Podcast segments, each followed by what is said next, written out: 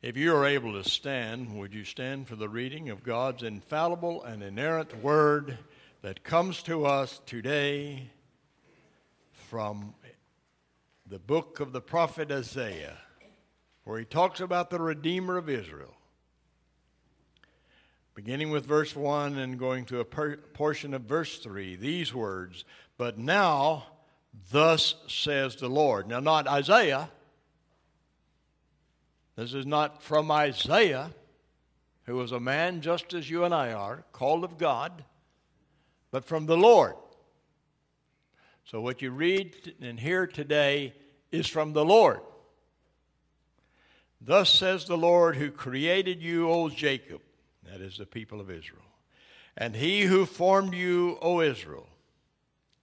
Fear not, I have redeemed you. I have called you, get this, I have called you by your name. You are mine. When you pass through the waters, I will be with you, and through the rivers, they shall not overflow you. And when you walk through the fire, you shall not be burned, nor shall the flames scorch you. For I am the Lord your God the Holy One of Israel, your Savior. Oh, Lord, thank you so much for this word. It is a strong staff to us as we walk through this life. In Jesus' name, amen. Thank you. Be seated.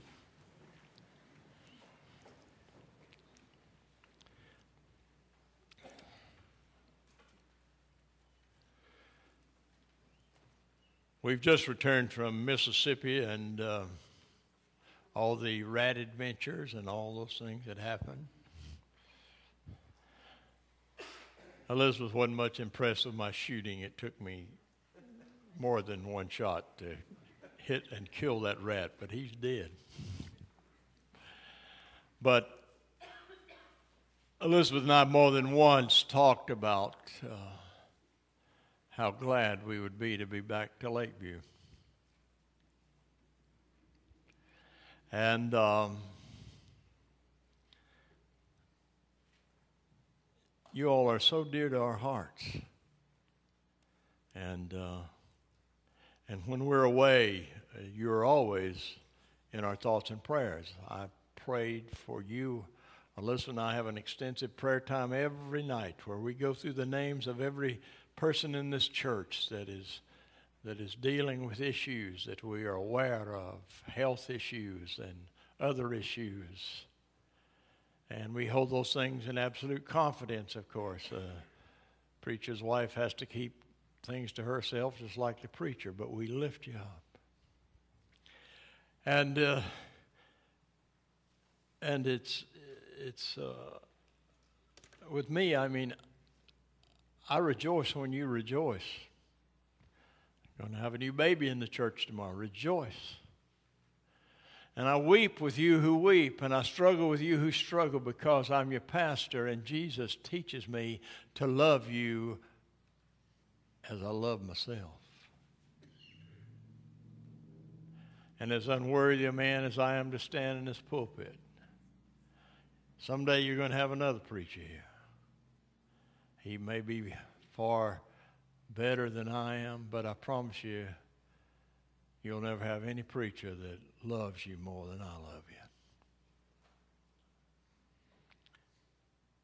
And as I reflect over your lives and watch you go on, you, um, you know, I, I don't mind saying this. This is the greatest church I ever pastored. And I've pastored some good ones. This is the greatest church I've ever pastored because I discover among you all the depth of the love of the Lord in a powerful way. I meet you all, and so often in the things we talk about, you're hungering and thirsting to be more like the Lord. You love one another even as Christ has loved you. I could go on and on. I mean, this church, I promise you, is, is a lighthouse to many. You are so sweet and good. I feel unworthy. But as I reflect over your life, I know that some of you are going through some trials. We all do. You know, we're, we're all dealing with things. We, we're dealing with sicknesses. Our head deacon and his lovely wife have, have been dealing with some major health issues in their life and and Jean and Jessica, they're they're dealing with it. Uh, you know, Jessica, I shared your testimony down with some people in Mississippi when I was there. When when you were first diagnosed, you may have forgotten telling me this, but you knew how anxious and worried I was. I kind of love Jessica and Jean like they're my own youngins, and and and you looked at me, Jessica, and you said, "However this turns out, I'm going to be all right." Hallelujah. I know that you are dealing with those things, and and uh, uh, Sheila, all that you've been through, and and uh, and God's continued to hold you. And little Jarvis, that just breaks my heart to think about a little child crying out in pain. And that works on Mama and Daddy, as you can tell us about Caleb. That works on Grandpa and Grandma. You all, some of you, are going through some hard times on family issues. I've had a couple of you, uh, uh, three of you, in fact, uh, share with me the, the concern you have over your child or your relative's spiritual life. I have some of those concerns in my own family. And at times it may seem like that, that the world weighs us down. My brother David Smith, he's been so good to me. He's battling ailments that they can't even identify sometimes. And you're always in my prayers. And when I was thinking about you down in Mississippi, I was, I was thinking the Lord wants me to make the effort to give you encouragement.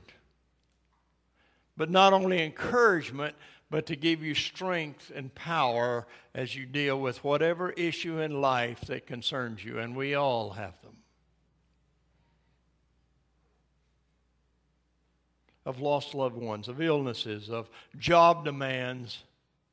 We got one member here, I, I'm afraid some of his overseers in his work uh, took their academic training at Attila the Hun School of Business because of the way they get treated. Issues in our homes, the stress and anxiety of life.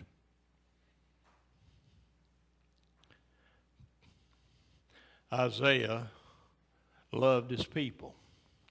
He loved them more than any of the false prophets loved them because he loved them enough to tell the truth. And, and God put on his heart through, his, through the inspiration of the Holy Spirit to talk to the people about their sins. And Israel's sin was great. It was in idolatry. It was uh, uh, teaching things contrary to the truth of God, just like it's going on in the United States today. And, and he knew that the fruit of turning away from God was going to be punishment and suffering. And yet he knew within the people of Israel, not all of them were wicked. Some of them loved God, but he knew also that they would have to go through hard times because of it, you know. Let me tell you something, folks. Write this down in your book. If you believe the Bible, you know it's true. When God punishes a nation, he not only punishes the, the guilty, but the innocent also suffer. And so he's writing today to the innocent. He's writing today to those that would be the remnant, the, the, the faithful ones.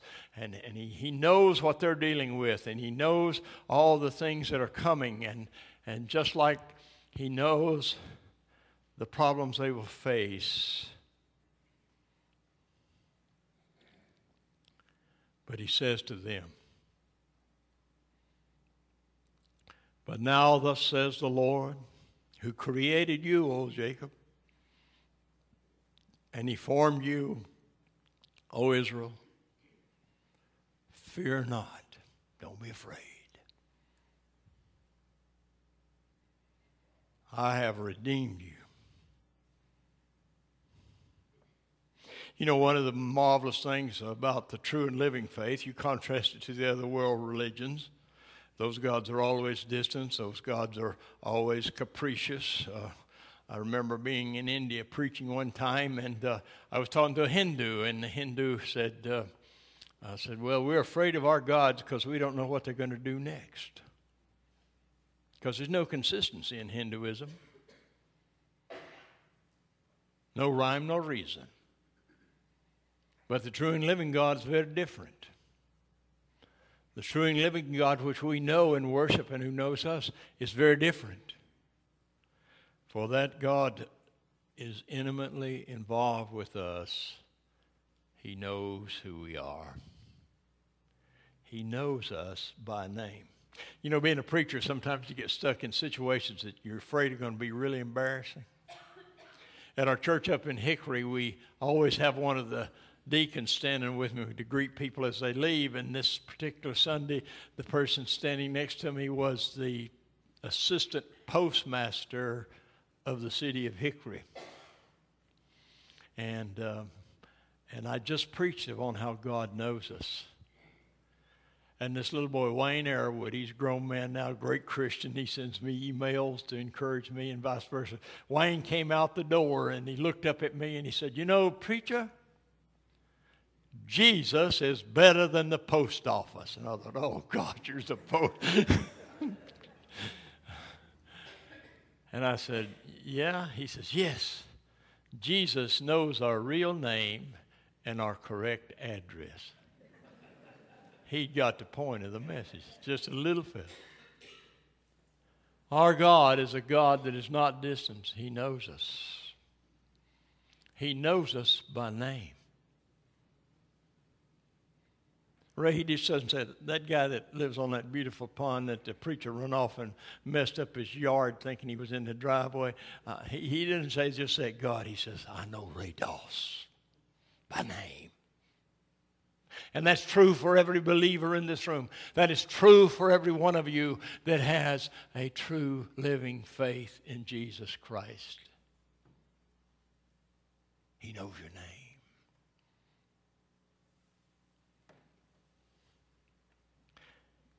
Then he says, You're mine. Monty, you belong to God. You're His. And that's true for everyone in this church who believes. You're His. You're mine. Now, who is this mine that we belong to? It is the very one who is sovereign and formed the world he formed us. He knew us before we were ever born. He's the all powerful God. Now, the world may reject him. The United States is rejecting him, but they will not overpower him. He is God, and his will will rule. Do you hear me? His will will rule in the life of nations and in the life of individuals. And blessed are they that belong to him. For what does he say?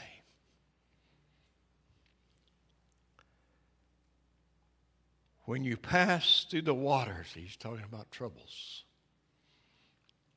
I'll be with you.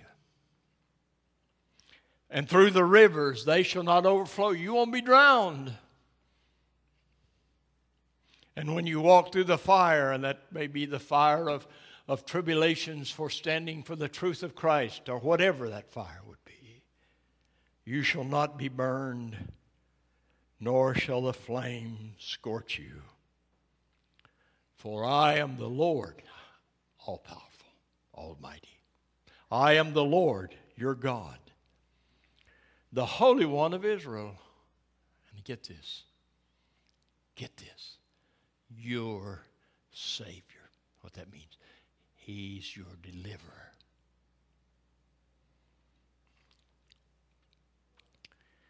He pointed out to his people the source of true assurance and encouragement. He pointed out to them They were the children of God. Now, again, I've said this before. I, want you all to know this. I mean, there's all kinds of false teachings out in the world, and people get deceived by them. One of the false teachings you hear all the time we're all the children of God. No, we're not. We are all created by God, but the only children of God are those who have come to Him through faith in Jesus Christ. They alone can say, Abba, Father, Daddy. They alone have this intimate and assured relationship. If you are at that place today, praise God and give Him thanks. Because you're His child.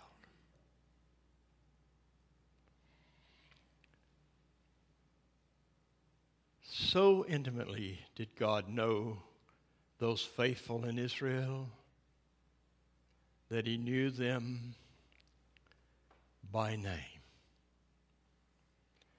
And I want to encourage every one of you today to receive the truth if you are in faith with Jesus Christ.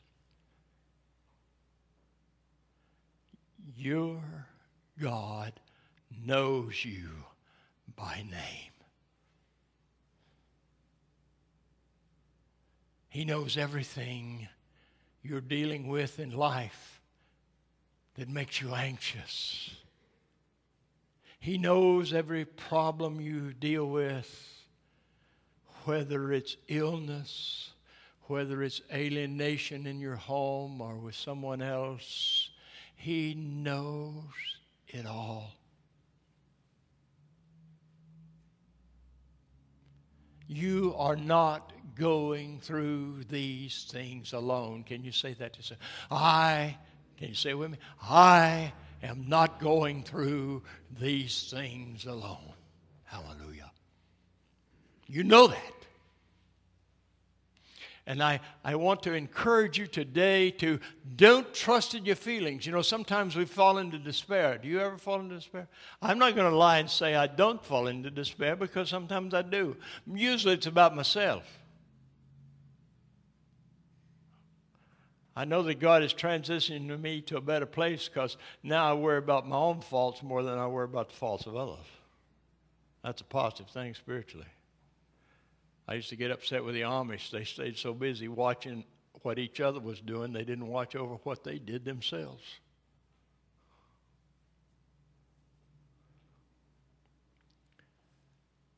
God knows you, everything about you. And He not only knows where you are, He knows your final destination. He knows everything. And we can rejoice to know that He knows us by name. How was it Jesus said? Uh, uh, rejoice that your name is written where? Lamb's book of life. Rejoice. He knows it.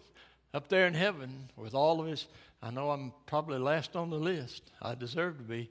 But somewhere on that list of the people that are going to be there, somewhere there's a place at the table with my name card on it. He knows my name, Gerald M. Sanders. He knows your name if you're in Christ. He knows your name. And to those whose name he knows, he, he, he gives a word of promise. Trust in God's word, not how you feel. I, if I fall into despair, I just remember and remind myself I'm not trusting my feelings. That's a dangerous thing, you know. Christians sometimes who are married say, I just don't feel like I love my wife or my husband.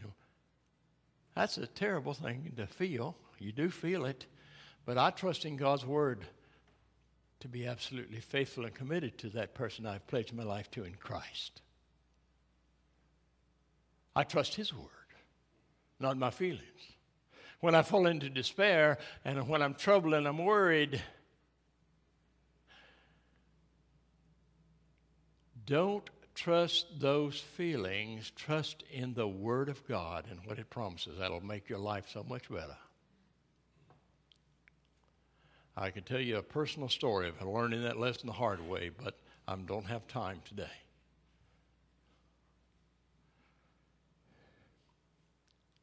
God knows you so intimately that He knows you by name. Think about that. All these uh, preachers talking about self esteem. Let me tell you the answer to that. There can be no better self esteem in life than to know that God knows you by name and you're His.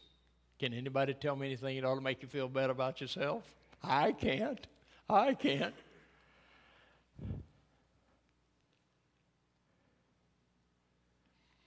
He promises to keep you and I through all things. Rejoice. Whatever comes. Yes, amen. Jessica, we're going to be all right. We're going to be all right.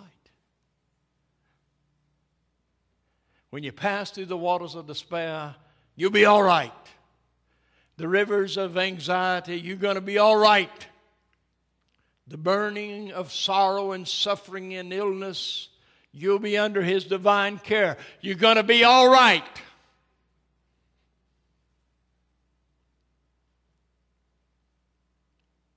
Say no spiritually to the feelings of hopelessness and say yes to God's promise. say no to the fears of life and say yes to God's promise. To know that no matter what befalls you as a believer, the Lord is going to see you through to a glorious end.